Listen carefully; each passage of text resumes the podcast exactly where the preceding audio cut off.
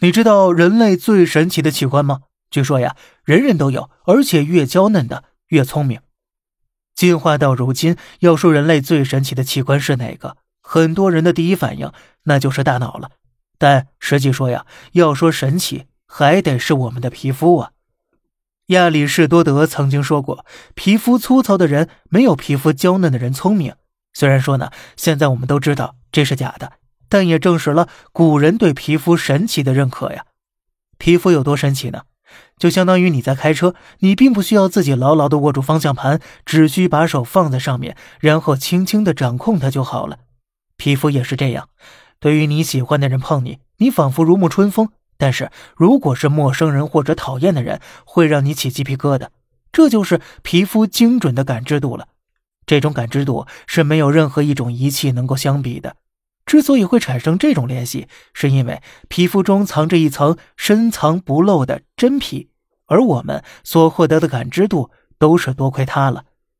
这层真皮当中藏着一个叫做麦斯纳小体的物质，可以感受到皮肤十微米内外的压痕感。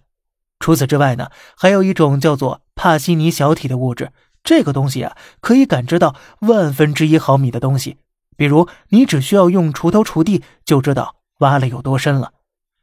皮肤神奇的地方呢还有很多，大家应该都有过这种情况啊。走在街上，突然感觉有人盯着你，等你回头去看呢，发现居然真的有人在看着你呢。这就是皮肤神奇的感知力了。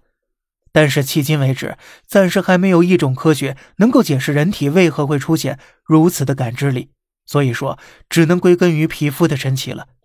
然而啊，人类的进化是不会停止的。